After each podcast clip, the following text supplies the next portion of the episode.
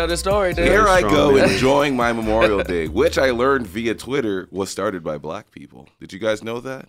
I just learned that right now when you said it. Uh, that like apparently it comes from this black uh, former slave who would go around and put flowers on uh, uh, Union soldiers' graves, Uh huh. and then that became like a thing that turned into Memorial Day. Or so according to the Hotep that was at the show I was at last night. Okay. Okay. But and we can't kneel for shit. yeah, but I'm enjoying my Memorial Day barbecue, and a nice person says I'm gonna put on the Warriors game just to have it at this barbecue. And you guys know me, I, I root for Kevin Durant, and I'm watching the game patiently. And there's this girl at the party who takes it upon herself to cheer loudly every time the Rockets score and get in my face. Is this girl a Rockets fan? Absolutely not. Mm. She just wants to troll for whatever reason it is. And she's talking mad shit in that first half. Everybody's talking mad shit in that first half, saying, oh, look at these Warriors. They soft. Always knew this shit. Cut to, and I didn't say nothing except there was this one guy at the party who said, listen, lady, I don't know you. I don't know what you're about. But I don't know if you've been watching the series at all. It doesn't look like you have been. But the third quarter is the most important quarter in this series. You should stop antagonizing this man. But she kept going. And then that third quarter happened. And what happened in that third quarter, Jaquise? I don't know why you coming at me like what happened in that third quarter, Jaquise? I was. I'm going for the Warriors too. They fucking showed up. That's what I'm fucking saying. And They that girl, up. that girl left, and I, I laughed the whole time so loud. although, although I will say this, their third quarter last night was not like the third quarter from like Game Six. Their third quarter last night was more of a product that the war uh, that the Rockets missed fourteen thousand shots. That was a lot of shots. like, Hey, man. they couldn't hit a single fucking shot. I just wanted to point it out that that girl, she got wrecked. She on the list. Uh, she on the list. she's on the What's list. What's her name? Natalie Shepard. Natalie Shepard. You on the list? Ouch. Damn. Uh, look, man, this has been this has been a fun playoff series for me, but I you you're from Chicago. Too. I am. I'm from Chicago too. So like, you know, I don't have a dog in the race. Uh, I'm I a just Bulls don't. fan. I just don't like LeBron. So I mean, Hey, I root look, against. You're right. Welcome. Yeah, welcome, Welcome. Oh, welcome to the Welcome. room. welcome. Welcome I to the didn't room. See, but like for people like me and you from Chicago, are, you, are you a Bulls fan? I'm Oh my God. Yeah. Yes, absolutely. Like they don't get like a lot of people when I say, look, I recognize he's a great, he's one of the greatest of all time. If you want to put him at number one at this point, 15 years in, I can't fucking argue against you. Uh, I have my own personal opinion, but I just don't like the dude because he's kicked our team out the playoffs Yeah. too many fucking and he did it. And he did it uh, in a petty way most of the time. Yeah, I didn't, dude. I didn't like it. you People know? forget, like, I He mean, he all mature and shit now. But Young that LeBron first was an round, asshole. young LeBron was an asshole, dude. He was a dick. He was a dick, dude. He used to dunk over our smallest person all the time and stare at him like he did something spectacular. That man Yeah. is five two. Yeah, yeah. Nate Robinson. uh, yeah, and what uh, what's his name? Um, John something the third. What you? Oh, John Salmons? No, not John Oh, Salmons. um, uh, he was real little, but LeBron like re- legitimately jumped over him. yeah, But then he acted like he was doing something special. That's not special. That's That's not like special. jumping over a child. It's Yeah. not. yeah. You don't get celebrated for that. I don't get it, dude. I mean, I he's a bully. it. That's like, I mean, that's what makes him so good is that he put on all that weight while still having, you know, very good guard skills, and he can just bully people. And that's that's what's so frustrating about that Celtics game on Sunday was like watching him like take it on two people and be like, "There's no way he's gonna hit this shit," yeah. and he hit it. And you're just like, "God damn!" It's annoying. I've never seen someone single handedly win a game like that. He's gotten really good. Like he was always great, but then he Yeah. like like went and taught himself how to shoot better. Yeah. Yeah. Oh man, I wasn't ready for for him to be making those shots he used to miss. all the Yeah. So like, Yeah, now it's like, oh, this is this Like- is not cool. LeBron, LeBron in the mid range is deadly. It's so and that He's turnaround too deadly, is so nasty looking, but it just goes right And in. when did this start happening? Like he used to he he used to get clowned for He the shots he would miss in the fourth quarter. Now he'll take any shot at any time. yeah, mm-hmm. And it could go in. Yeah. And they're demoralizing too. It is. This shit is demoralizing because, especially when dude, like them two sidestep threes he took in Game Six at the end of that game Yeah. were disrespectful. Yeah. it was really mean. disrespect. But honestly, dude, both the Rockets and the Celtics shot themselves in the foot. Terry Rozier, Oh that nigga should have stopped shooting the ball. Trevor Ariza went 0 for fucking But, 12, Jaquise, dude. Neil, I want to ask you this question because I respect you. If you're Terry Rozier and you're open, you're not going to shoot that ball with your team on the line? I mean, of course you're gonna shoot the ball, but like, take like eight steps in and shoot a two. Yeah, that's like you didn't miss time. After a while. After a while, dude, After you while. gotta know That's you're true. not helping your team. And man. if you're Brad Stevens, do you consider sitting Terry Rozier? the Yeah, fuck man. That's true. The, when he subbed in Terry Rozier for Jaylen Brown, I was like, what? That's Yeah. crazy. Crazy, Terry, dude. J- Terry Rozier's not hitting shit. Jalen's been kind of playing okay. Like, even Morris was hitting shots, dude. Uh, I mean, like I don't know, man. And Trevor Ariza, bro, you gotta stop shooting the ball. Uh, that was my favorite thing of just watching him brick every single one. brick. uh, He was 0 for 12. Yikes. 0 for 12. That shit was wrong. Uh, do you like that, y'all? More basketball. We st- we Well, we ended kept it- Friday's we kept episode. It, listen, we kept it at like six minutes just for Yeah. the basketball heads. We kept it at six minutes. I Quick also want to say, everyone who came into my mentions attacking me for my Lakers opinion. Here's what I have to say to you guys. I She was respect. wrong. I respect your opinions. I respect your opinions. Which is the most fucking passive aggressive way to say fuck off. How's that off the Uh, same? I don't know. I think it sounds sincere. Thank you so much. Thank you so much. I enjoyed it all weekend. Uh, all let, weekend. Let's get some quick predictions out. Uh, I got I got Warriors in six. I got Warriors in five. All right, Warrior sweep. Warriors, Warriors sweep. sweep. Yeah. Wow. Warriors Let's, let's get bold with it. If you're Alright. uh, welcome to the Culture Kings podcast. Yeah, if you're yeah, wondering yeah, who yeah. just made that very bold prediction, Stay out of Uh, my mentions though, please. please. don't I'm nah, not come here at him. for it. yeah, Don't nah, come at him. Don't come at him. Don't come at him. I'm Edgar Mopus here. Jackie's Neo. We got a very very special guest. yeah, Uh, yeah, my Shot Town brother. That's right. I found out about this person because I'm a I'm a big Hannibal Buress fan, Ah. and apparently Hannibal Buress was in this music video, and I was like, let me go see what this music video is about. And it was an Open Mike Eagle music video. Uh, of course, you remember it's the one where like it's like the guy surfing on the web and going through all those different like blogs and stuff like that. yeah, it's a Tumblr based video. Yeah, and I was like, holy shit, like what is this is fucking dope. And then I was in LA for some reason and I went and I saw this show called The New Negro Yeah. at UCB Franklin and it was like yeah. it was you and I was like, "Oh shit, I'm seeing this dude everywhere." And then you were on Y with Hannibal Buress and then I was like, "All right, I got to keep following this dude's career." Yeah, So Open Mike Eagle, amazing What up? comedian, amazing rapper, amazing actor. What's good, my man? Oh man, uh, at least one and a half of those things are not true, but I appreciate. I Nah, dude, you appreciate doing your you thing, man. that. You Oh no, no, no! I love my life. I just, you know, I have to, I have to uh, be real about my weaknesses. So.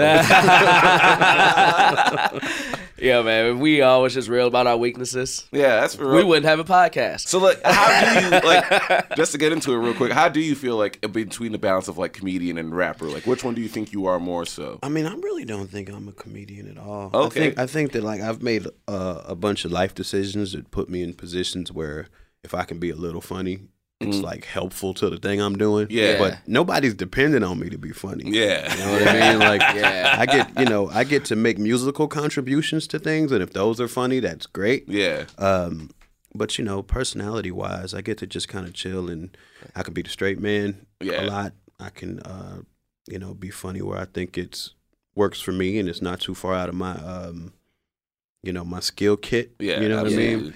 And uh, yeah, it's chill.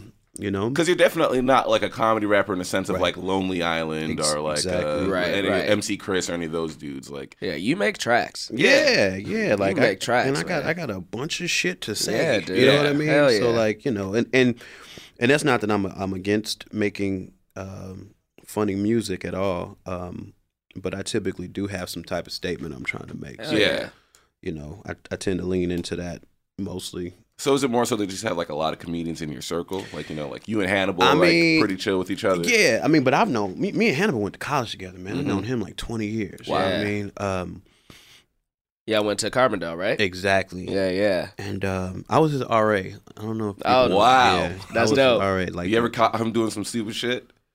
I mean, I was doing so much stupid shit. Yeah, I was the worst. I was the worst RA. Ain't shit to do in Southern on Illinois, man. planet, G. Like, Yeah, especially if you black. Yeah. You can't go too far out your campus out there. Oh no, I used to go all the way. We used to, we used to go kick it at a place called Fred's Barn. It was Uh-huh. like Oh yeah. 15 miles Yeah, yeah. to like into the next town. The motherfuckers had a Confederate flag Yeah, dude. in the club, Yeah. and we used to kick it. In the club? Yes, Yeah. in the club. Yeah, dude. And we used to have our black ass parties under the uh, authority of the Confederate Yeah, the authority of the Confederate flag. Ah, that's Yo, man. so wild. Southern man. Illinois we're is talking about racist as Illinois, shit. dog. No. We're talking about Illinois. Dude, Chicago Yeah. is not racist. Of course. The rest of Illinois is racist as fuck. That's so wild. It's just like California, honestly. I've had That's the true. most the most racist shit I've ever experienced in my adult life was in Northern California. Absolutely. You go know what above I mean? San Francisco. I that's where I went to Yeah. school. And you you see some wild shit out there. Yeah, you go past Sacramento on the five, you are Yeah. in some shit. Yeah, Yeah. yeah, because it's country up there. Yep. It's still Yeah. country. Shit is crazy, dude. Uh, Well, we were talking about like you know like you have a lot of comedians in your circle and stuff like that. So like, do you feel like that's what where that misnomer kind of comes from, where people kind of put you in that? Um, hmm. I mean, I do co-host a comedy show. You That's know what true. I mean? New So, Negro like, on, yeah. on uh, Comedy Central. Yeah, I mean it's the live show too. We've been doing a live show like two years. Yeah. and um, yeah, and it's picked up. It's on Comedy Central. It's yeah, it's and it's a comedy show that I'm involved in, and I, you know, help write for and, Mm-hmm. and do music on and do all this stuff. So like, I it's not like it's not like I think it's some like huge accident or whatever that people consider me a comic. I just I'm so respectful of comedy, especially stand up. Like, Yeah. I'm so respectful of it that I would never call myself that because I don't take those risks. Yeah. you know what I mean. Like I do music with a backing track. Like Mhm. I don't bomb. You know what I mean? Like yeah, you know, I mean, I might do a show, don't nobody show up. But Right, anybody who's there, they're there to see me. You know what I mean? Yeah. So I'm not riffing. I'm not trying out new material Mm. half the time. Like I'm I'm writing songs and coming and performing them. Um, and it's you know it's it's a lot different than doing stand up and working without a safety net. Yeah. So Yeah. I res- I respect that so much, and I think you know part of the reason I got that I'm kind of in that world is because I respect it so Mm. much, and and I do like to perform my music on comedy shows, and that was like a um, another avenue that kind of got me embedded in that world. Yeah, because I would I would label you as like, a, and again, I don't know what I'm talking about. I'm not a genius or anything like that, but like, uh, you're like in that alternative space in terms of music, especially hip hop, and it's no accident that the comics that you hang around and the shows that I've seen you perform at are in the alternative comedy world as well. Like you're not like you know hitting up the clubs and like like you know I I mean maybe you could do a show at the comedy store, but I've usually seen you at like UCB Franklin or something like that. Yeah, the, the the the most you know real kind of comedy spot I'll end up doing stuff is at the Improv, but that's because they kind of have a space in there that's especially for everybody's like variety show. Yeah, yeah, yeah. Like yeah. so it makes sense there. Yeah, the store is like the store. Yeah, I'm that's like a the club store, comic, seeing the yeah. I have performed in a store once though. Was it for roast battle or? Nah, um, you know Marcella Arguello. Of course. Yeah, um, she did a Michael Jackson memorial show, Okay, nice. and um, I performed on that. Nice. Yeah, Marcella's dope. Yeah, I she's real that. dope. She's She's dope. got a really great show, Woman Crush Wednesday. Yeah. Yeah, go ahead and check that out. Uh, also, you was on one of our boys. You made your film debut. Yeah. Uh, we had Lamar Woods in here for that Black Panther episode we uh, recorded a few months ago. Uh, he Damn, wrote a that movie. was a few months It was. February. Yeah, dude. Uh, he wrote a movie that we promoted. It's a party. Open Mike Eagle was in that, Mhm, mhm, making his film debut. Uh, yo, man, I'm hoping this movie comes out and releases for the world to see. It will. It fucking will. Uh, but dude, I thought that shit. The movie revolves around you. Yeah, in, the, in, Uh, the, in the most in the existential yeah. kind of like Yeah, like a waiting for Godot kind of exactly, way. Yeah. Yeah. exactly. But that's you know like that's to me is one of the most interesting things about that movie is that like it takes like a real classic kind of movie trope, but then filters it through like these hip hop characters. Hell and yeah, dude. And I think that like the juxtaposition and, and how that's how that's executed all through the movie is so great. It's Like, so great, All of these like She was so funny too. it's so It's like so funny. laugh out loud Yeah. funny like for real. Our for real, uh, for real. always culture king Carl Tart was in that as well. Yeah. You had a couple scenes with him. Mhm. Uh, yeah, man. You uh, you looking to you got some other shit that you possibly gonna be jumping in film wise, or you looking to keep doing that? Um, you know, this the thing. Like, I took some acting classes and all that, and um, you know, I learned some valuable things. But I truly, truly hate auditioning. Oh, yeah. truly. Like, like, Yeah. And that's the thing. Like, coming from music, you're just used to having what you have, making what you make. People either fuck with it or they, Or don't, don't. fuck with it. Like, for me to have to like take a day and get prepared to Yeah. memorize some shit that I don't know if I'm gonna get. You Right, know what I mean? right. And then nine times out of ten, you don't. Like don't I, my it. ego is not built for that type of shit. Yeah, man. yeah, I don't. I don't no. have the. auditions. So It's Oh, hard. It's hard to hear no eleven times out of ten. Yeah, G. and like sometimes uh, it's eleven times a week. Yeah, dude. can't, It's I ain't, hard. I ain't built for it. Yeah, You know what I mean? So like, man, you know, either. if uh if people want me to do stuff, you know where to find me. Yo, Yeah. you know what I mean? But Honestly, that's where you want to be at, man. yeah, for real. You're real cool with my boy uh, Benner, Michael Benner. Yeah, that's my dude. Yeah, that's, That's uh, my dude, uh, yeah. I, I co-wrote I co-wrote something with him, and Yeah, like, I me could see too. like you know what I mean like uh yeah he told me about like that show that you guys had where like it was about you as like a rapper and all Mm-hmm. that kind of stuff. So yeah, like if a project is built around you, that's something that would that you'd be interested. Yeah, in. and I, you know, and I and I am interested in in writing, and I do write stuff with Benner. Yeah. and, you know, like so that's to me where I want to be is having my own projects. Yeah. and so yeah, if, if it's one of my own projects and it's something that I can be a part of in that sense, yeah, I'm I'm completely down for that. You Mm-hmm. know, Yeah. Uh, So- I gotta. No, go ahead. Go ahead. we just got some breaking news, bro, Uh-oh. and we got to kind of get into this. This Uh-oh. is fucking wild. what happened? Uh, I know that y'all are uh, uh, uh, familiar with Roseanne Barr. oh She's made shit, I saw that bullshit. Oh, so she shit- tweeted Wait. that bullshit, but it's gotten even crazier. So she tweeted this very uh, racist tweet about uh, one of Obama's uh, old uh, aides. Yeah, uh, calling her a mix between. M- Uh, the Muslim Brotherhood Brotherhood and and Planet, Planet of of the the Apes. Yeah. So um, Wanda Sykes walked from the show, Mm-hmm. being like, "I'm not returning as a writer." Everyone was gonna wait and see what happened. It has just been announced that ABC will be canceling Fuck yeah. Roseanne's show. Fuck yeah. Holy Fuck yeah. She's so stupid. She's so Holy stupid. shit. Fuck yeah. Yo, Damn, she dumb as hell. you had your show wasn't even that good. To, like when the reboot was bad. God. But And it all was you- killing it in numbers. It was killing It was killing because it, was numbers. killing it with racist motherfuckers. Hey, but they took the Trump approach. they took where the Trump just approach. Like, let's get the numbers in. Yeah, Fuck yeah. Damn, gee, you it only has had just been you had- canceled by ABC. You Yeah, had one, one job. job. One job. and that was just to hold your racism. So whoever's surrounding you, you know, Let them write it into at the that show. moment, right? Let Like write it into the show. your only job was to not embarrass yourself on Twitter, and you did. and not even just once. yeah, You did. Twice. oh my god! She kept going. Damn. It's over. How about What a that? Fucking idiot. Make America great again, baby. What's crazy to me is that like America took that gamble, or not America, network television took that gamble where it's like this is the way to do it, and like they're bringing back fucking Tim Allen's show, Last Man and then like all the pilots this year were basically multicam, and I think Yeah, huh. what it's showing is, listen, they're not the market, man. Like at the end of the day, It's, it's probably started with Will and Grace. uh, well, Will and Grace was what started, but Will and Grace didn't even come close to Roseanne numbers. No, numbers. numbers-wise, no. those Roseanne numbers were crazy. It felt like we were back in the They were 90s. back, yeah, it was, those was those was '90s TV numbers, and everyone was like, "What is Uh, going on?" which is crazy. But I think that what it shows is just like, listen, I don't know, man. These liberal people, when they get mad,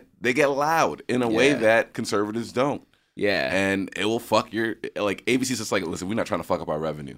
Good riddance, Yeah, that's, bitch. that's Disney. She They can't, Uh, they can't be out there like that. Nah, Yeah, she she's been saying some wild. Like when the Obama deal got announced. First of all, shout out to the Obamas, man. Do your fucking thing with What'd she their say about Netflix. that? Well, she was like, uh, "I don't think somebody should be going from politics to TV. Leave that to the professionals. Uh, but people who want to go from TV to politics, I get that. That's a natural." I was like, "Shut your fat mouth ass up!" Like. He's a big damn dummy, man. You a moron, man.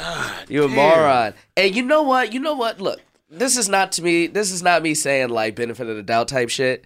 Uh, because there's no benefit of the doubt. But I do think there is an element to these dumbass people like her who say a lot of this shit because they knew they know it plays to their fan base. of course. Uh, so course. not saying they don't believe it, but they feel They're more trying to rile emboldened. people They're trying to rile their fan Yo, base up. I think Roseanne is legit a little. Oh, bat she shit, though. legit She's bat a, crazy. Legit a little bat shit. Like that shit she tweeted about Trump saving them kids. Yeah. That's like a real deep alt right conspiracy theory that like you you if you're going for that shit, you all the way down the rabbit hole. Yeah. That's like, true. That's not that's not even some shit that really plays with the fan base because most people don't even know Don't that even- shit. even know like that. that's some shit you you know, on the Breitbart, the Breitbarts, like in the comment section, like you know what I mean? Like that's yeah. you not You that's on the threads with that shit. exactly. Yeah. You in you in you deep in in It- Reddit it's like racism. those websites that like they're not even news. It's just like somebody's blog spot. Yeah, it's like Drudge and that type of shit. Yeah, yeah. Like that's when when them things come out, man. And so like if she's she was tweeting that shit, she she's lost. yeah, that's true. That's lost. true. Yeah, I lost it. That's Yeah. true. And what's so crazy is that she had a multi-million dollar platform. Like, you know Damn, what I mean? she Like, dumb. like people like that don't get those kind of platforms. Like Richard Spencer is never going to have a network television show. Yeah. So uh, it was insane that you know they had that. Because I remember when Adult Swim had that show, uh, Million Dollar Extreme. Do you guys remember that show? It was this. It was this comedy group called Million Dollar Extreme, and they had an alt right show on Adult Swim. Right. And, oh, like- because my boy Fantano, the needle drop dude, you know that dude? He's a Uh, music reviewer. yeah, yes, He got in trouble yes. behind interviewing that dude. I think. Oh, really? One Really? of them. Somebody Okay. from that. He's your boy, Fantano. Yeah, that's he's that's, somebody that's that I dude, wanna. man. I've Yeah. wanted to throw hands with for a long time. Really, you want to fuck up I, Fantano? I don't want to fuck him up. I think he get a punch in there too. I'm not saying I'm gonna win. He's kind but, of a bigger guy than, he's, than he looked like too. He's But kind of a I, sometimes dude. his music reviews piss me Oh, off. yeah, because he'll you. be like, "Yo, this album was great. This album was this. I love this album. Six out of 10. I'll be like, come on, dog. yeah, he's done Like, that with my shit. you know what I mean? Feel you. And that's I- your boy. It is, but, Yo, but you know, but I, I really, I honestly, I, I respect that dude. I respect that dude. Like, and, and not that I agree with him on most of this shit, but just like he a dude who's made his bones just standing on his little weird ass opinions, and I can't like, you know, That's I can't true. fault him for that. Yeah, he you has know? a following, people that He got a respect him. huge fucking He's got a following, huge. G. And then like, but it's just that that part of me where it's just like I feel like you're trolling me a little bit. Like I feel Oh, like he, you're I mean, he probably is, but I don't He's a really smart dude though. That's why like he's a really like the way he he never will break down something by being like I don't like it. Like he'll break it down and explain to you. He'll be like, well, you know, it seems derivative of this, or I didn't really feel like the beat. Like you mm-hmm. can clearly tell that he's knowledgeable about music, but Yeah. like. And maybe it's me being like, you know, I wish that he would give like Tyler's album or James Blake's album like, you know, a little bit higher. But like, I don't know, man. Sometimes I'm like, I can't. If I ever meet you in person, I'm gonna have some words for you. all right, let's make that happen, y'all. Let's make that happen. Uh, Let's have him on the pod. Let's, have him on the pod. And just it'll be the live version. So you can see y'all throw some hands. Uh, speaking of throwing hands, man, I gotta talk to you about this. Uh, you're a wrestling fan. I'm a big, huge fucking wrestler. I'm a wrestling fan. Yeah. Are you currently watching? Do you watch now? Yeah, I or- didn't. I didn't. Um, only caught like maybe the first third of Raw last night because I actually didn't watch forgot it yet. came on because of the game and shit. Yeah, So same. I looked up and it was oh shit, that's right. I fucking- started watching it once the game ended because I was like, I need something else to watch. yeah, yeah, yeah. yeah. I'm so hyped up right now. I didn't. I had Harold Night last night, so I didn't watch it. I didn't get home till super late, but I, I'm gonna watch it on Hulu today. Hulu Raw is dope. Yeah, uh, Hulu Raw is kind of tight, like. because they condensed that that three hour show to an hour and a half. They cut all the whack shit out. and ain't that crazy that half the show is useless? it's useless. Like, you know what I mean? half your three hour show could be cut to an hour and a half, dude. And then approved by WWE. like this, y'all pay these motherfuckers to write Right. this shit, and half of it, It's no, bad. like y'all don't even care. It's bad, Oh dude. my God. it's bad. It's bad, but I love it, dude. I, I mean, I still, I'm, I'm, I'm very there for it. I, I've been really getting disillusioned lately. it's been getting bad. I just feel like now it's just clearer than ever, especially like following WrestleMania, that they don't think none of this shit through. There's Yeah. no plans for none of this shit. Wow. Like, they just they they have these they they kind of book for moments. Like you, you get the moment, but there's Yeah. like no follow through. Like Yeah, like you have Charlotte beat Asuka, WrestleMania, like two year undefeated streak, and then you have Charlotte lose to Carmella. Yeah. Like what the fuck sense is that? Yeah. You it makes what I no mean? sense. If you was gonna do that, have Asuka win and then have Carmella cash in. Exactly. That's that's how you write TV, dude. Because now you've you've lost that whole heat. You've with lost her, that whole undefeated heat. Streak, What's and- so wild though is that if you look at the resume of those writers, it's crazy stacked. Like they're Yep. like old SNL guys or like old people. Like we're talking about like classic writers, but maybe But you it is gotta that- be a different type of writer to write. That's what I'm saying. wrestling, Maybe man. they don't write like you Because know it's dramatic soap opera. structure in a way. Yeah, It's not even. It's so. It's a soap opera. So you. It's it, you. It, it has to follow a storyline that you have to see all the way through. Yeah. And shit like that. But they're comedy writers. They're trying to write like you know really funny characters to do like wild stuff. And From all my Yeah. understanding, what happens is this: because everybody wants that job. Yeah. 'Cause everybody loves wrestling. Yeah. and all writers love wrestling. They all want that job, and they get there and they find out real quickly that like none of their good ideas ever get through. Like Vince is just like nah. Vince he kiboshes every Yeah. like they'll he- he'll have them writing Monday TV on Thursday, and then Monday morning he changed He everything. changes everything. Wow. He changed everything, and it just beats the spirit out of him after a while. Where they Yeah. stop, they stop coming with new ideas, and they just kind of give Vince the idea that they know he'll like. Hell, like, Yeah, yeah, they which just want to get the sucks, idea dude. through. Yeah, Which sucks because like the WWE now is kind of like the Blackhawks back in like the 90s and 2000s. Like it's gonna be better once Vince dies, which is so shitty. Because that's what happened But you with don't the think Blackhawks. Stephanie's gonna be any different? Dude, well, Triple H is gonna be in charge, and Triple Whoa, H, why, why don't you think Stephanie could be in charge? he- Triple H is the guy in charge of like But that's like the story. I don't believe that Ste- Triple H is really in charge. Like you know what I mean? Triple H is in charge. he's of, definitely he's a You he's, think a, he's like legit he's the a legit COO. in- Yeah, CEO? he- Oh, he's, he's he's, in charge of talent and affairs. That's and, so wild. Why he jump over And Stephanie he's like and he's in charge. Oh, she's Stephanie's in charge of the business side. Oh, yeah. okay. But She and really so fuck with the business side. look business side Vince is doing his thing. They're I'm talking it. story side. Yeah, yeah. so Triple H will be in charge of You think story he'll be side. in like that room and like be He like, has to be. Hmm. He has to be uh, because But he's in charge of NXT and NXT exactly is triple. Now, and that's his his, That's his creative baby. vision Yeah. is NXT. So Yeah. like they tell stories and and and all of that. But like Vince is the last word on all story on the main roster, which is insane. And so when he dies, everything will be okay. It'll be okay. Yeah, I want to hear what your favorite match ever was because I have, Damn. which you know, it, it may not be your favorite match ever, but I want to hear it because I got mine. I got two. So if you got two, okay. Edgar, if you have one, definitely let's throw it. Then we're gonna jump into a segment I've been wanting to do with you for a little bit, but I want to hear about your favorite match. Damn, G. Uh, After the I'm, break. I'm okay. okay. After the break. Break time. Good. I can think. You can think. We'll be back.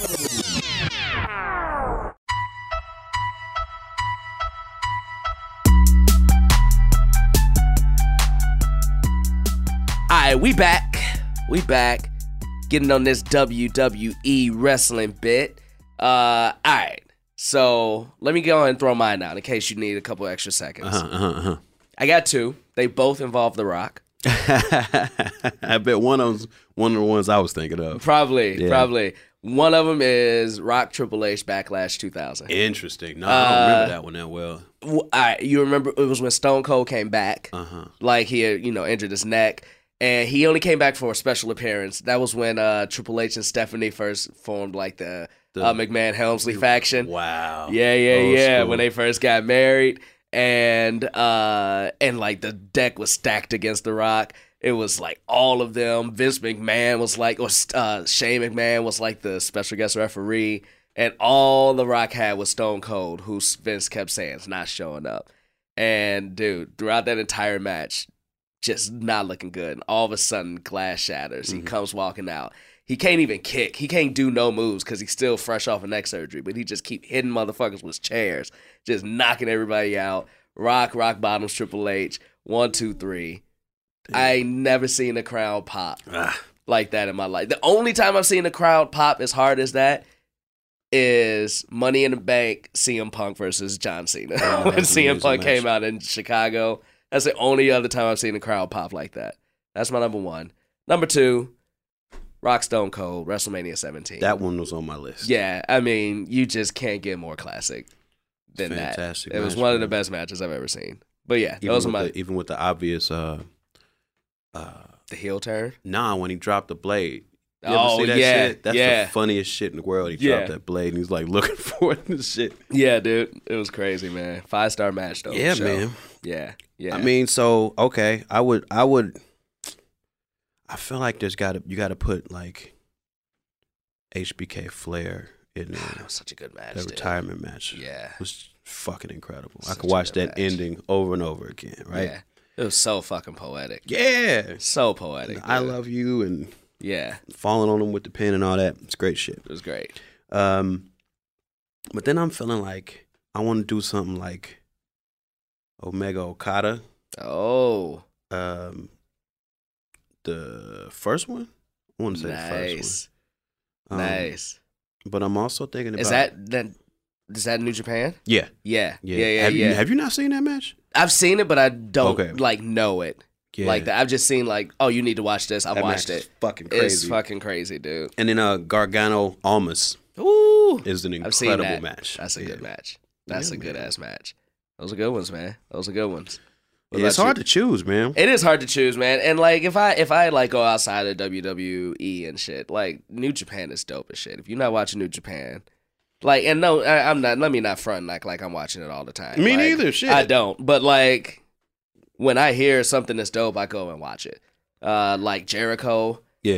and uh and, uh, and Omega. Yeah. Dude, they're killing. They've been killing it this past year, dude. Yeah, uh, and I go to a lot of the indie stuff, like the PWG that's down here in LA, which Mm-hmm. is which is the, some of the best wrestling in the world, and a lot of the guys there, guys who are in Ring of Honor and Bullet Club, and Mm-hmm. so that you know Bullet Club spans PWG, Ring of Honor, all the way to New Japan, Yeah, and everything in between. So um, I've seen a lot of awesome matches. Right here in LA, like Yeah, dude. yeah, like world class caliber talent, man. So I recommend anybody who's local here to check out PWG. It's hard to get tickets, but Yeah, you got a wrestling in the world. podcast too, right? I do. It's called Tyson Fights. Yeah, every man. Wednesday. Check that out. I know we got a couple Thursday. wrestling fans that that fuck with your kids. I hope we did because we just talked about it for ten minutes. so Hell I hope yeah. somebody somebody listens Somebody to this cares a little bit. Somebody gonna love somebody, it. There's Hey, always that one person who'll be like, There's yes, always- they spoke to me.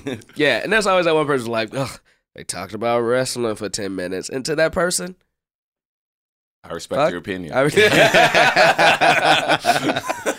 what you got, Edgar? You got one? You a got favorite, wrestling? match? You know I have. I don't have a favorite wrestling match, man. I mean, I thought you might. I don't. You used to watch when you was a kid. I watched it when I was a kid because my grandpa loved it, but I kind of fell out of it after you know he passed. So like, yeah, Yeah. I don't really watch it as much. Yeah, yeah, yeah. Uh, special shout out to HBK Undertaker too. WrestleMania. Yep. The, the, which one you like better, the first or the second one? Damn, I can't say I've seen them recently enough to remember the difference, but I liked them both a lot. Um, yeah. First one was my favorite. The first one was with the crazy entrances, right? Yeah, yeah like yeah, like light versus dark. Yes, that shit was dope, yeah. That shit was dope. Uh, all right, man. We can't we can't let you get out of here without talking about some music a little bit. Uh, people love when we talk about music, so we got somebody in here who actually does the damn thing. Uh, we always drop some top five, so here's a new top five for your ass. Let's talk about some of our top five albums that kind of shaped our fucking lives, or whether it's musically or you just remember it from just such a happy fucking moment in your life, uh, or you remember it like it got you through something, uh, anything, anything that shaped your life. We can hit up. What we like to do is we like to go one by one, drop our album, and then if we got anything we want to say about it, uh, while it's on our list or anything like that, then we go ahead and talk about that. Uh, but man, open mic, you got the open floor.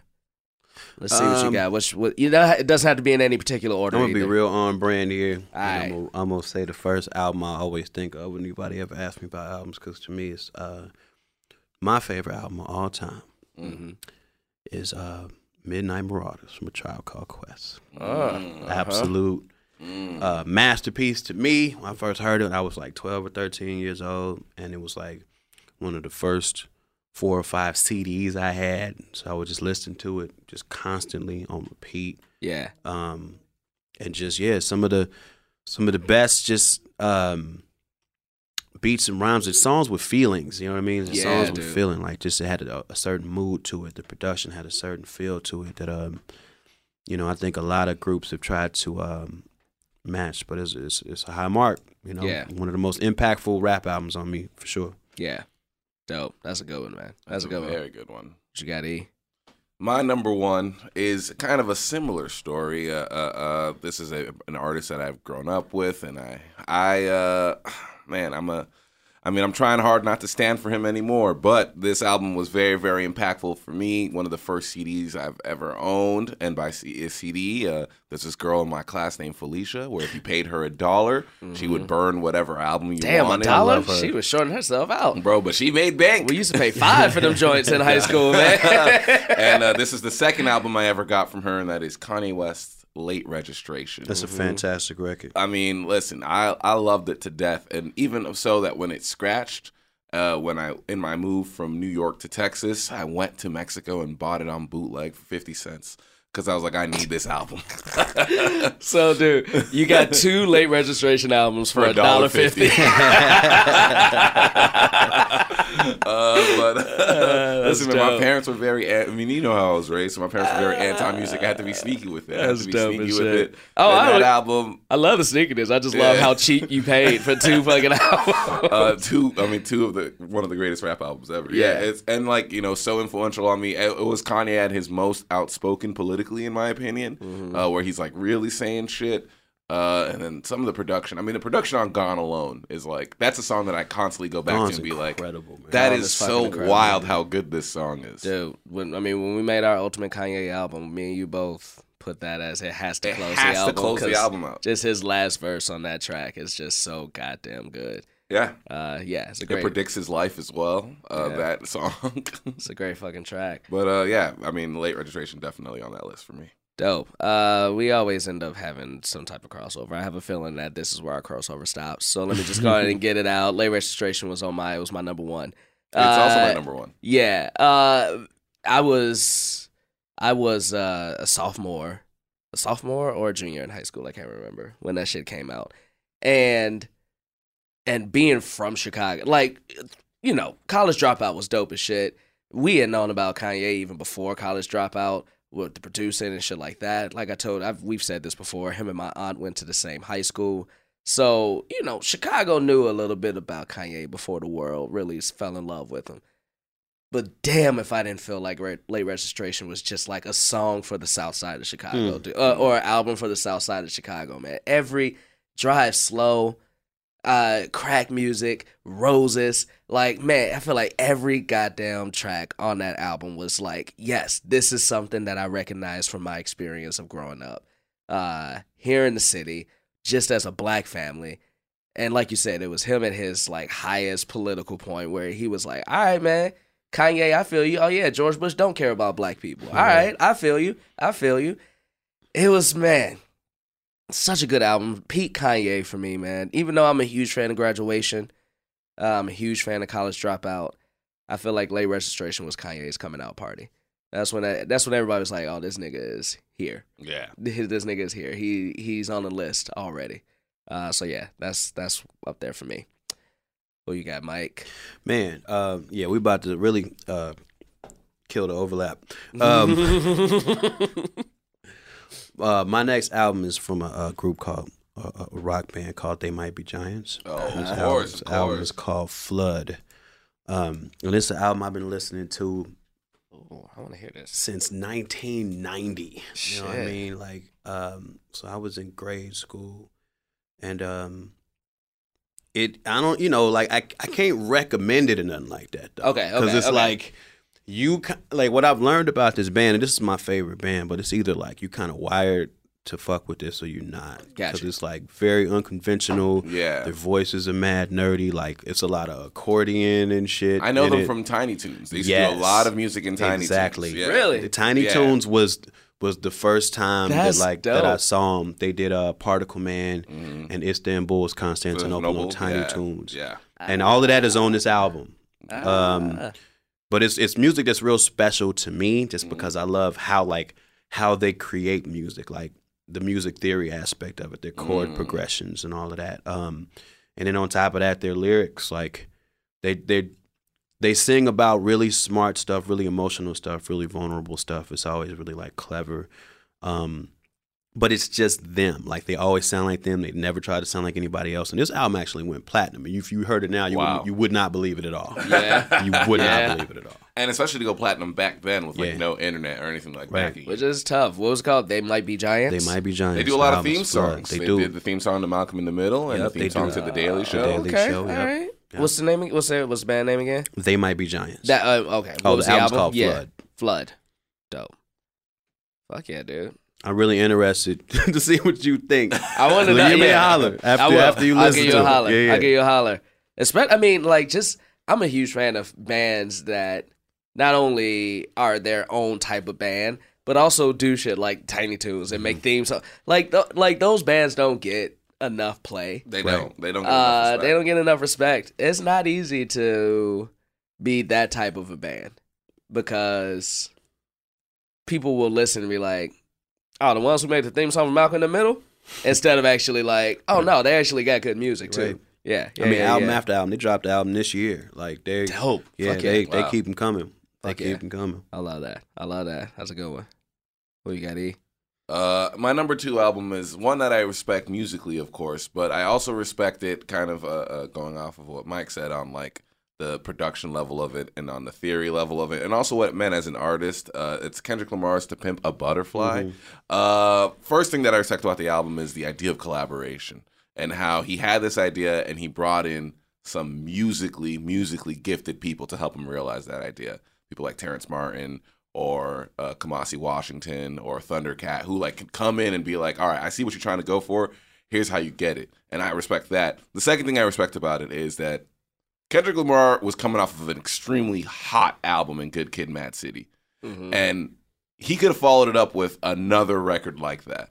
But he was just like, you know what? I really want to make this political statement, and I want to make a jazz album, and it kind of like fucked him over a little bit. Like the tour did not do well. Did it didn't? I didn't know that. Uh, I mean, he did like something really small. Mm-hmm. Like he did like that uh that uh, King Kunta sessions where he didn't play like big stadiums. Like I mean, compared to the Damn tour, and it's like wildly different. Uh, uh I think I read somewhere uh, a top saying like, yeah, we lost money on that tour. Damn. Oh, I guess he because he had a whole band out too. Yeah. that'll that'll kill you. Yeah, That'll kill yeah. you on the road. So Yeah. like, yeah, he like I think when he played here, he did like uh, uh, the Wiltern or something like that, which is like we're talking about Kendrick Lamar, Right, and he was doing the Wiltern, and like, uh, uh, uh, I I mean, I feel like if I got a band together, maybe in two years I could do the Wiltern.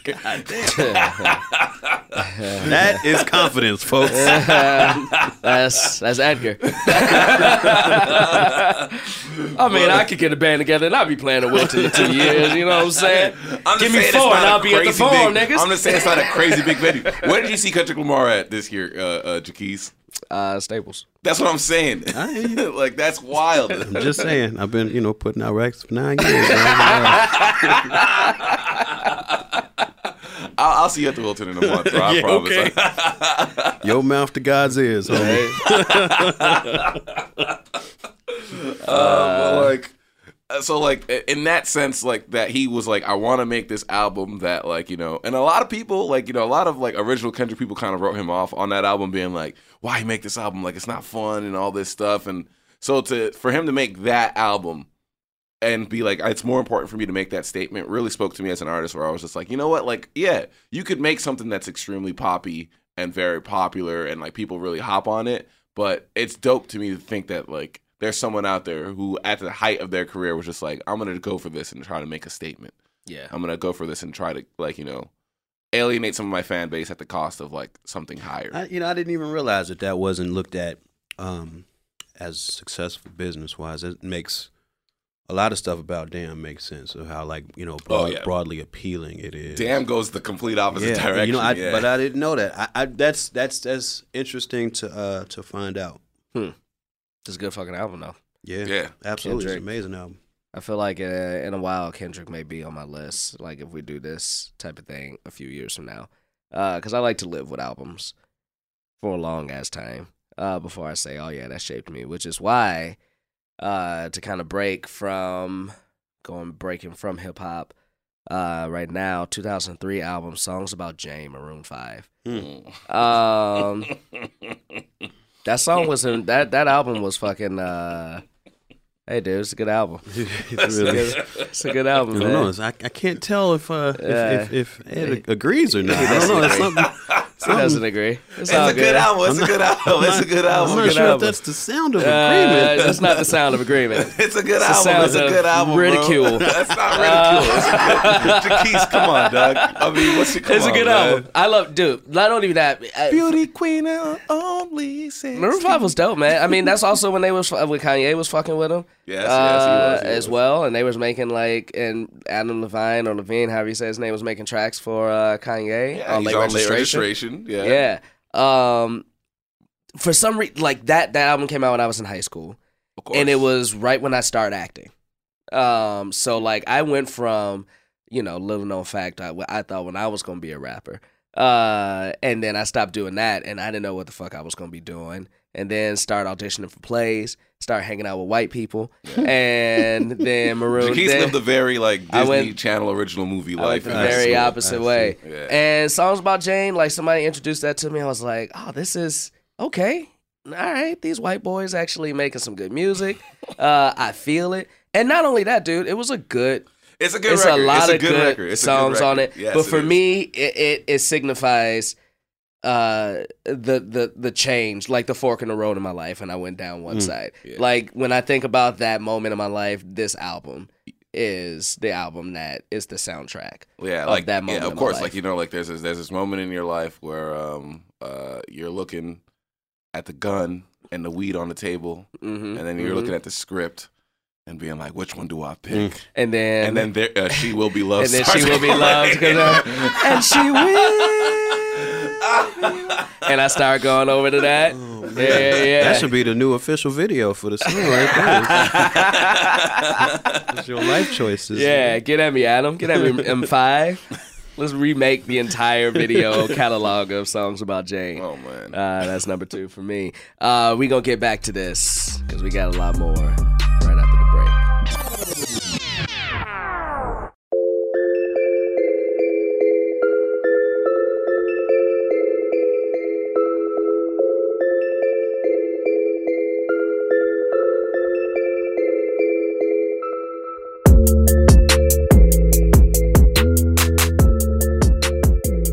we back. All right, number three. Who you got? Open mic. Uh, back on brand. De La Soul Stakes is high. Fuck yeah. Ooh. This is their third album. Yes, yeah, third album. Mm-hmm. Um, came out I think in '96. Um, at a time when um, you know, uh, gangster rap had really kind of solidly took over hip hop Mhm. uh, in America, and you know, people were looking to see what the alternative voices were going to do. And De La Soul is coming from a space of having been called hippies when they first came out in '91, and uh, they did De La Soul is Dead, and kind of of a response to that, and then they followed it up with Stakes is High, which is probably um, their album that feels the most grounded, because obviously they were still living in the same neighborhoods where the you know the gangster stuff was happening and unfolding in front of the national uh, or, you know the national conversation but they were maintaining a perspective of that's not the only way things have to be um, and they you were uh, deeply rooted in it Yeah. Do you think they get the respect that they deserve, like in terms of what they contributed to hip hop? I don't know if I don't know if hip hop is set up right now where the metrics um, reflect the respect adequately. I don't Mm. think I don't think we can measure it right. You know what I mean? Because I feel like it's so all about copy soul. Yeah. You know, it's so all about that. So it's like it's hard to measure influence. You know what I mean? Mhm. Like if you even look at like the best thing we probably do is like the VH1 hip hop honors type Yeah. shit, right? Yeah. Like where we like really give back and and and kind of show who, you know, took this culture to where it is. But even that is always kind of defined by who had the biggest hits. Yeah. You know what I mean? It's not Mhm. like they don't have a category for influencers or people who are alternative voices or people who are on smaller labels. Or, Yeah. you know what I mean? Like they Yeah. just don't have that. You know, so it's Yeah. it's real tough. I mean, one of the most valuable things that can happen is just conversations like this. People talk about what influenced them because on the on the grand scale, just we don't have the ways to measure that right Yeah. now. Like only real hip hop heads will like even pick up on a name like De La Soul and Right. stuff like that. Unfortunately, that's the case. You know, and they still out there doing it. Yeah, Mhm. yeah. Wow. Dope. Who you got, man? Uh, so I'm gonna name two albums back to back because they kind of uh, uh, coincide with how they affected my life, and that uh, uh, it's a uh, Bon Iver, Bon Iver, and uh, Radiohead's In Rainbows. Oh my God, Uh, that Rainbows album, Jesus Christ. uh, uh, yeah, so in college, I kind of had like a very dark time. Uh, uh, uh, I would call a suicidal time. Kind of, uh, you know, like uh, spent some time uh, uh, uh, dealing with like you know being on suicide watch in college and all that stuff. So I had to listen to a lot of music, and the two albums that really affected me was uh, uh, Bon Iver, Bon Iver, and Radiohead in Rainbows in a in a way that's still visceral for me. Sometimes, like where like a song from In Rainbows will come out, and I'll just like tears will start to form in my eyes because the music production in that album is so beautiful and the lyrics are so like you just it just hits you in your soul in a way that you're just like man uh, this girl showed me in rainbows for the first time ever this girl named brianna moya and uh, she showed me uh, the, show, the song weird fishes and she said this is a song that no matter what you're feeling if you hear it you'll start feeling happy Mm. it's written into the production of the music and it's true till this day anytime i hear that song immediately i just get like this buzz of like calm and uh, uh, ecstasy over me that like that whole album kind of gives me. And then on the other side of that, Bon Iver, Bon Iver is an album that I go to whenever I'm upset or angry. I'm like, I just want to chill and be calm. And that album just reminds me of calm. Uh, one of my favorite memories is one time I was listening to that album. I was like stressed out for some reason. I was listening to it and I fell asleep. And my roommate came back and then like he was just like, I'm just gonna wait until this dude wakes up and turns off his laptop. But uh he then fell asleep. So when I woke up, I apologized to him. I was like, Hey man, I'm sorry, dog. I didn't mean to leave it on. He's like, Hey, nah, dude, don't worry. That was the most peaceful sleep I've ever had. Damn. Because like it's just such a smooth, calm. I mean, Justin Vernon, like, I mean, how he came into like the whole Bon Iver project is he got sick one time and went to this cabin and started writing songs. And like I feel like that essence is in the music. It feels very woodsy, very like in nature and stuff like that. So those that's where those two albums come in for me. Dope. Good shit, man. It's good to have those albums, man, that you can remember as a time that like got you out Mm-hmm. Of a dark place, man. Uh those are important. Those are important. Uh Blueprint, Hmm. Jay Z. Mm. Um We're gonna talk about hits. dog. uh, Not not only was it Kanye West coming out party as far as a, just a producer, Mhm. uh, it is, in my opinion, a bona fide classic from Jay Z. Uh, it it put him on the map. Uh, it was the introduction of oh Jay Z and Beyonce in the uh, together type thing because that's kind of when they first started like fucking around with each other. Uh, is 2001 came out right after 9/11. Mhm. Uh, I thought and it, I thought it debuted on 9/11. I probably Drop- did. dropped the yeah, it dropped on as 9/11. Yeah. Yeah, it dropped Remember on that Jerrod 9/11. Carmichael joke when his dad's like, "Did you hear? Did you hear about the bomb?" And he's like, "Yeah, I hear these bombs that Jay Z's dropping on this track." yeah, dude. It it is just uh, for me. You know, I grew up in the church household too, so Jay Z was the first album I ever had, like rap hip hop album I ever had, uh, Volume Three. So I was like, all right, Jay Z, you tight, you tight. then the Blueprint came out. It's like, Mhm. God damn, Song Cry is still one of the best fucking hip hop songs you'll ever hear, in my opinion. It's just so beautiful and different, uh, in my opinion. So yeah, Blueprint, Jay Z.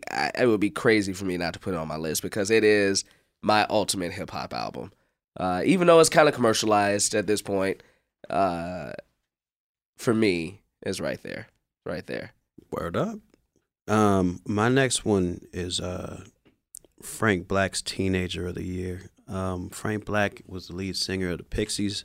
Oh, okay. Um, and this is his second solo album called Teenager of the Year. Um, and it's just an- another album that I was listening to when I was in like grade school and really um, first able to discover music and go to the, go to you know coconuts or Sam Goody or whatever and like spend my little money to get music. Like just one of the first albums I bought. It was like, oh man, I just love everything about this. Like Mhm.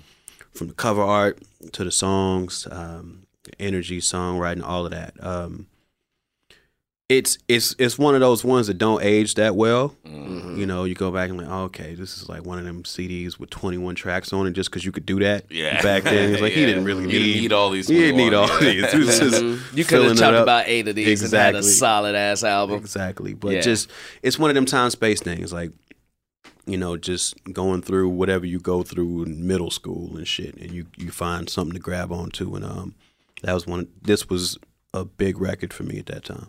Fuck yeah, dude. Fuck yeah. You want to do your last one? My last one is actually two albums because I was fighting and I couldn't decide between these two albums. Uh, uh, so I kind of cheated a bit and had six.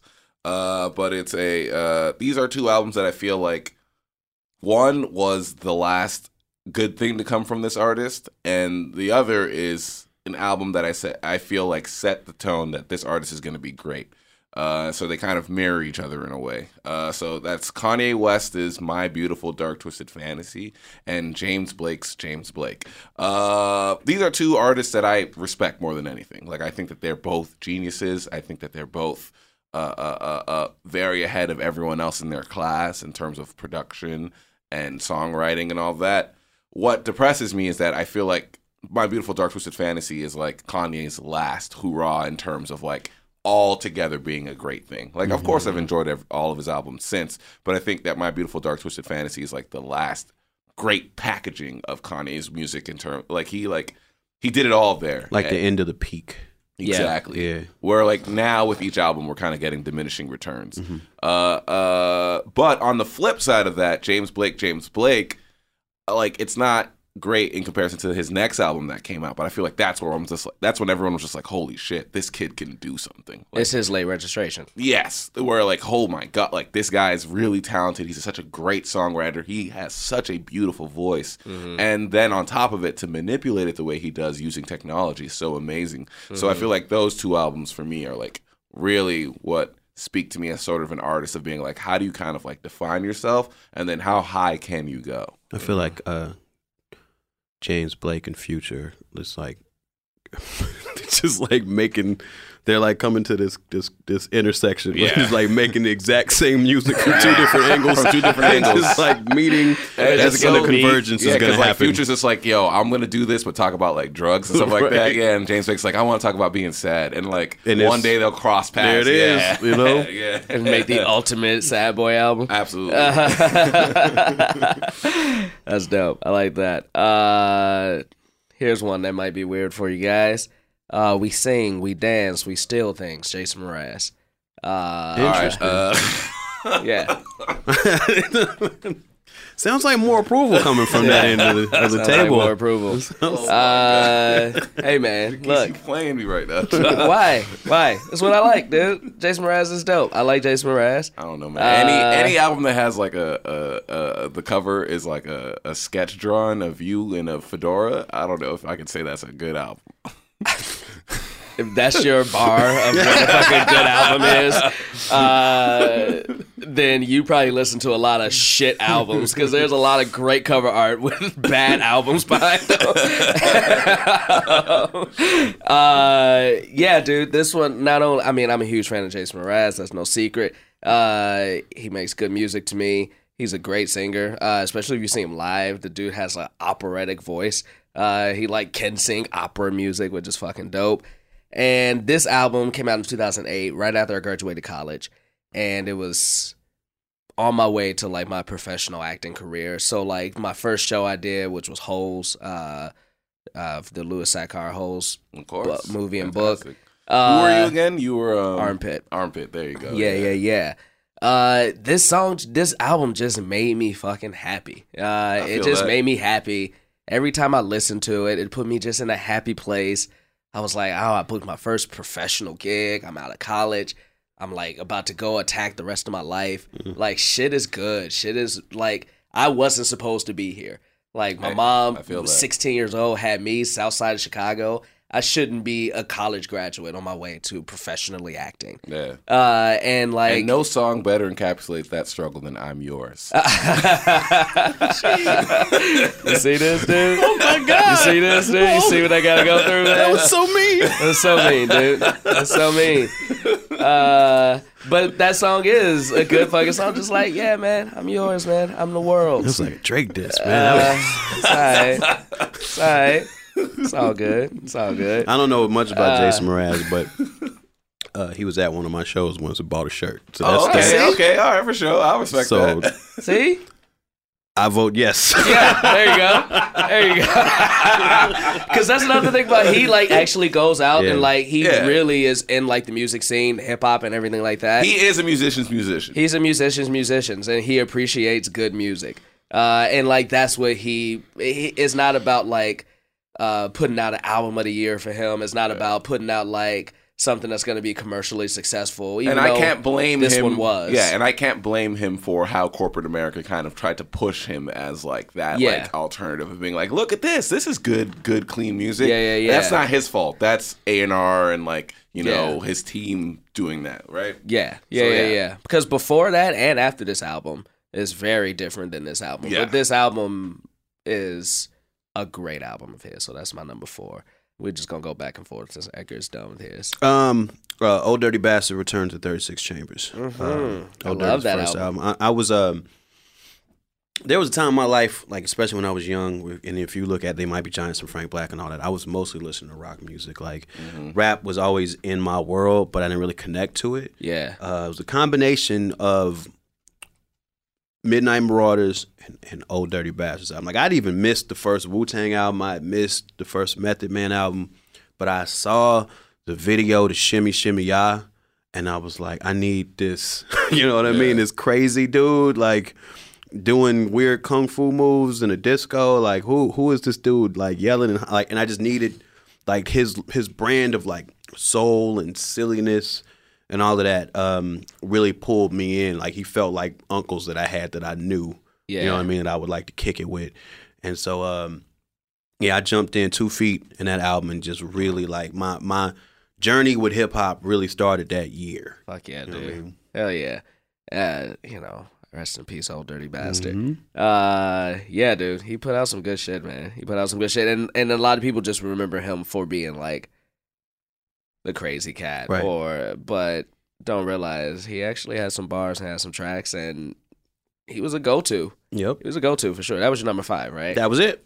All right, so since that was your number five, here's my number five. Uh, I have a feeling this one may be a little bit more on brand. Uh, the Miseducation of Lauryn Hill. Man, what a yeah. fucking good album, dude! Just what a good album. And also that that album dropped in '98.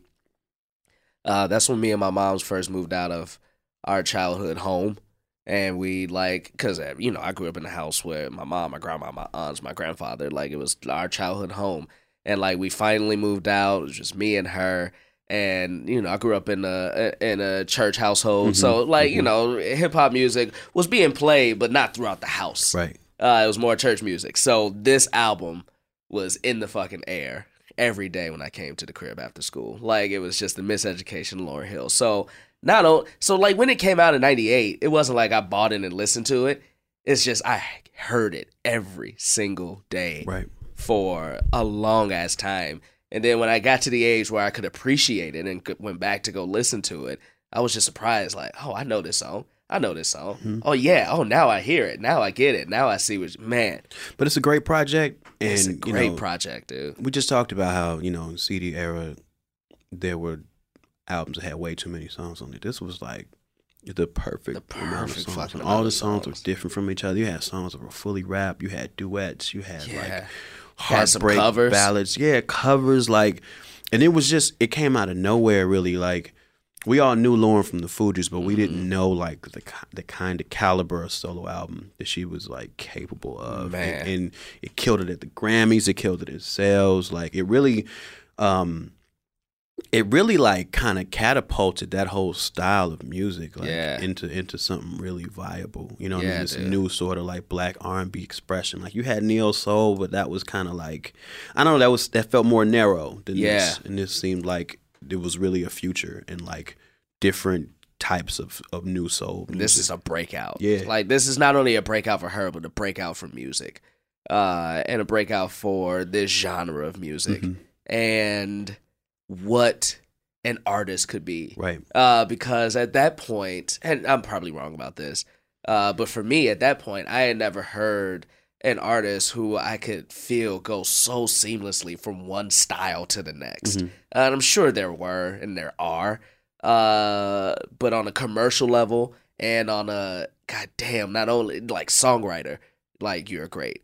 Uh, you can rap, you can sing, you you you just the pain in your voice, the joy in your voice, Yeah. just every fucking thing about that album just hit on such a level.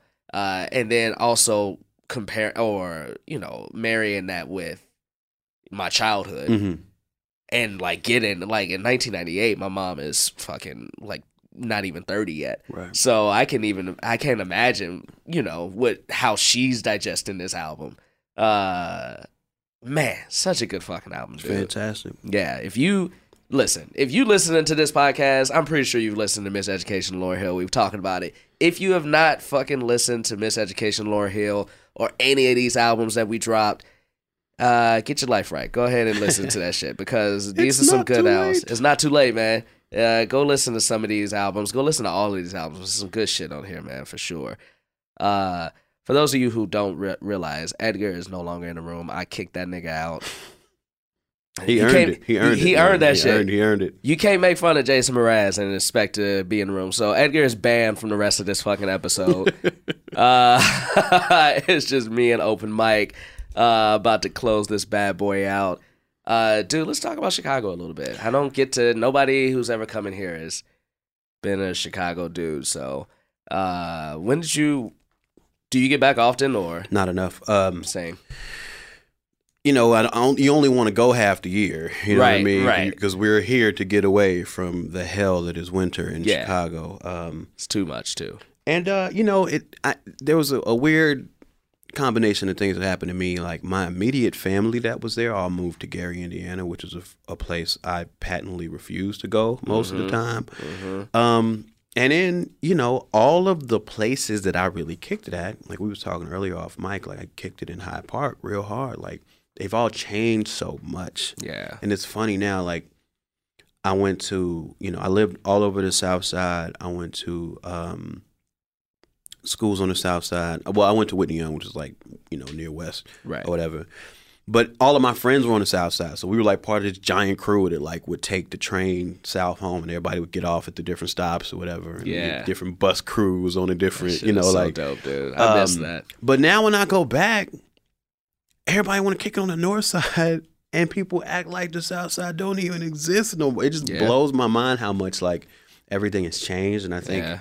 with all with all of that together, I just I'm just not compelled to go back as Yeah. much as as I thought I would. It's different, dude. Uh, Like my the last seven years I lived in Chicago because I went to Columbia. Mm-hmm. Uh, so last seven years I lived in Chicago. I lived on the north side. I lived in Lakeview and Mhm. shit like that. So, you know, and so all my all my college friends and you know the part where I was an adult in Chicago was spent on the north side of Chicago.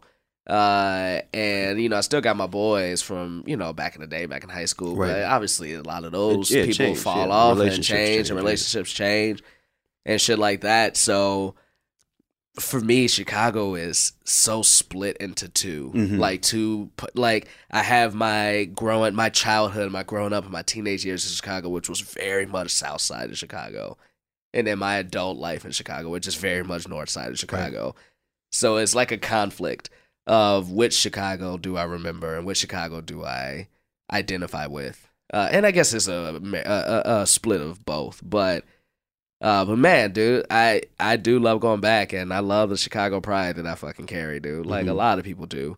It, it'd be Uh, easier if the Bulls or the Bears would win. Well, actually, fuck the Lord. Bears now. Well, Yeah. not fuck the Bears, but fuck, the NFL. So I'm not Yeah, watching the Bears. I'm not watching the Bears. And it's either. easy to not watch the Bears because they've been sucking the last like garbage. 10 years. Yeah. They're garbage, dude. Oh man, remember the 06 Super Bowl? I do, and and my, my wife is a Colts fan, so Oh, I'm sorry. that was a tough, tough day in my house. yeah, yeah. Damn. Uh, fuck the Colts and fuck Yeah. Peyton Manning, old Old broke s- neck old ass, square head, old crackhead old- ass motherfucker, old Easter Island head ass. big ass eight head, four head motherfucker. Uh, damn, I, he ate our ass up He did. in that game. I was so, happy at first. Devin Hester ran that. Um, Man, it was looking good. It was looking good, but then they couldn't defend between 10 and 15 yards. He was like, all right, y'all gonna defend from the deep pass? I'm just gonna keep dunking this shit in. And he ate their ass up the rest of the game, dude. I remember that shit like it was yesterday. Uh, you a Sox or a Cubs fan? uh, Sox because I grew up blocks away from um, old. Comiskey, but uh, I was happy when the Cubs won. Yeah. you know, I was happy for the city. I'm one, I'm one of those weird cats that like is a South Side of Chicago dude, but I'm a Cubs fan. I But I have a reason though. I have a reason because uh like I grew up baseball wasn't big in my house. I'm almost like the first generation baseball fan in my in my crib. Like we went to games. I went to more Sox games than Wrigley growing up because I was Southside and they were also cheap. Uh and like I, you know, from childhood, Frank Thomas, Albert Mhm. Belle, like Mhm. all these players, like these are the ones I knew. But 1998 was the year that Jordan won the last Jordan and the Bulls won the last title, and you knew they was breaking up, and like Chicago was very much a Bulls town Yeah. at that time. I grew up a Bulls fan. I grew up knowing basketball, and it was June of '98. They won title number six, and I'm like, now what? Now what? uh, And over on the north side of Chicago, you got Sammy Sosa hitting 20 home runs in a in a month On, on, the his juice. way uh, on the juice, definitely on the juice, but on his way to a 66 home run season. Yeah, we were, And I was like- really excited. We were, in, you know, I was in Carbondale at the time. Yeah. um, but yeah, that was, It was exciting, dude. and it was really exciting down there too because you know if you look at the two biggest sources of geographical sources of students in Carbondale because it's Southern Illinois, it's Chicago and St. Louis. right. So you got Cardinals fans who hate the Cubs. Exactly. So you got McGwire and Sosa going at it like it was crazy Yeah, dude. Yeah. So for me, I was like, this is exciting. Oh yeah, let me watch these Cubs, and I just started watching them every game to see what Sosa would do. Mm-hmm. And at this point, I'm like 11 or 12, and I've been a Cubs fan ever since. Well, Uh, so that's kind of how I fell into. You got tricked. I got tricked. the juice got me. Them steroids got me. Uh, you know they bring the Harold's Chicken out here. I keep hearing that. I'm I keep hearing it. You know what it is, dude. It was supposed to come last year, but like anybody who from Chicago, we know when Harold say they open in in one month, that shit open in 18 months later. uh, so the shit ain't gonna open. They just. I I'm just, skeptical. I hope, I hope the sauce makes the trip. Man. I hope so, You know, dude. the It has sauce to. Gotta have the sauce. Man. Listen, man, all our LA listeners, when Harold's Chicken come, go ahead check it out. If, if it is authentic Harold's Chicken, it's gonna be the best chicken joint you have in LA. You won't find me nowhere else. Yeah, dude. Yeah, and if you in Chicago, or if you go to Chicago, get your ass to Harold's Chicken. Uh, that's the one thing that is so exciting for me out here, man. LA is a good food town. I'm not a foodie, so I don't really care. That's, Yeah. that's my. That's always been my thing. I'm. Yeah. I'm disappointed everybody I travel with because everybody wants to try to whatever, and I don't You give just like, yo, man, what, you got, got burgers? I did. Give me a cheeseburger and uh, let's keep it moving. like I, you know, I, I appreciate eating good um, Yeah. in a general sense, but I just never, um, I never want to go out of my way Right. I to feel like that. eat, especially when you go out of your way. Everybody else went out of their way, so it's a long ass line for whatever the thing is. Right. I'm not. I'm cool. I feel that shit, dude. I'm cool. I feel that. I feel that.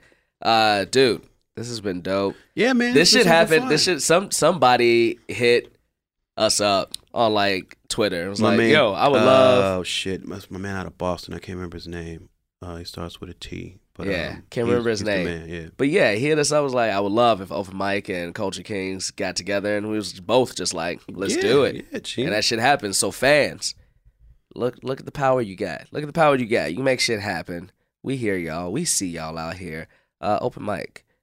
What you got coming up? Anything you want to promote? Man, Where can people find you? Just working on this TV show, so hopefully they give us air date so I can point to point people Yeah. to when that'll be sometime soon.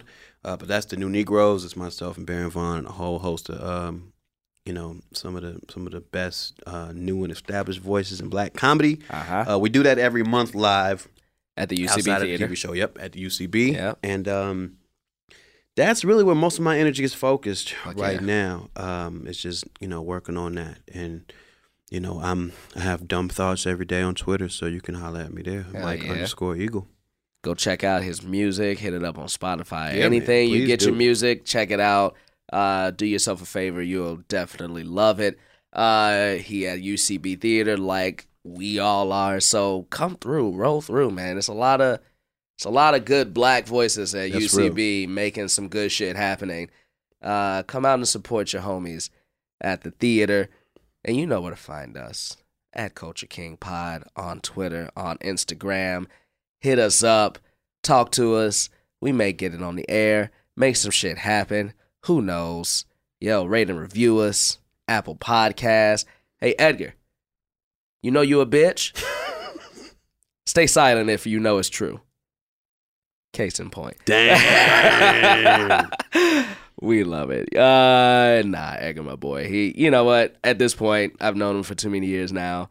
I knew two songs on this on my list was gonna make him be like, you remember Sophie when I was like, yo, I want some baby Ruth, and this nigga came down my joint. You the oldest nigga I know. Like, dude, it's a baby Ruth, man. The shit is delicious. Uh, but for some reason, man, he got to give me shit. So we wouldn't be us if that wasn't the case.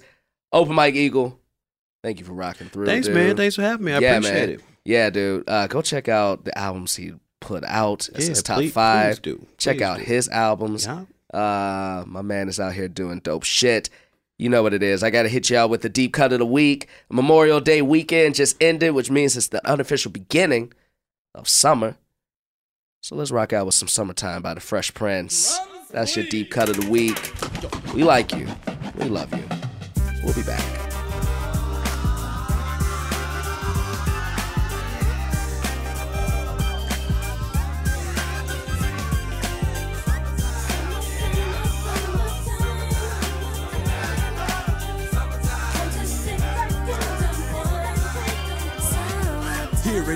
A groove slightly transformed. Just a bit of a break from the norm. Just a little something to break the monotony of all that hardcore dance that has gotten to be a little bit out of control. It's cool to dance, but what about a groove that soothes and moves romance? Give me a soft, subtle mix. And if it ain't broke, then don't try to fix it. And think of the summers of the past. Adjust the bass and let the alpine blast. Pop in my CD and let me run a rhyme and put your car on cruise and lay back, cause it's summertime.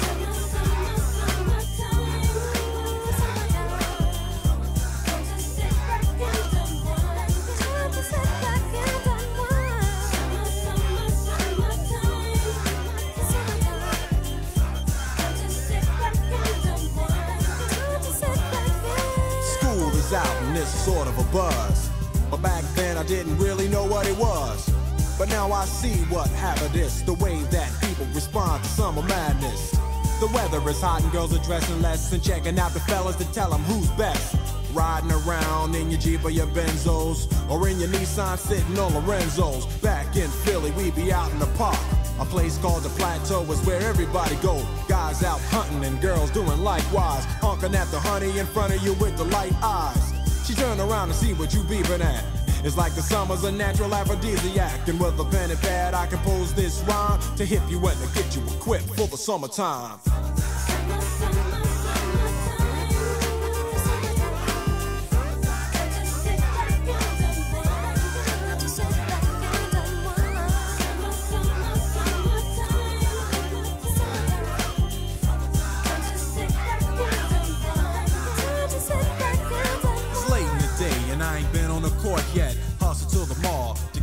Short set. Yeah, I got on sneaks, but I need a new pair. Cause basketball courts in the summer got girls there. The temperature's about 88. Hop in the water plug, just for old time's sake. Break to your crib, change your clothes once more. Cause you're invited to a barbecue to start at 4. Sitting with your friends as y'all reminisce about the days growing up and the first person you kiss. And as I think back, makes me wonder how the smell from a grill can spark up nostalgia. All the kids playing out front, little boys messing around with the girls playing double dutch. While the DJ spinning a tune as the old folks dance at your family reunion. Then six o'clock rolls around. You just finished wiping your car down. It's time to cruise, so you go to the summertime hangout. It looks like a car show. Everybody come looking real fine, fresh from the barbershop and fly from the beauty salon. Every moment frontin' and maxin', chillin' in the car, they spend all day waxing, leaning to the side, but you can't speed through two miles an hour, so everybody sees you. There's an air of love and of happiness, and this is the Fresh Prince's new definition of summer madness.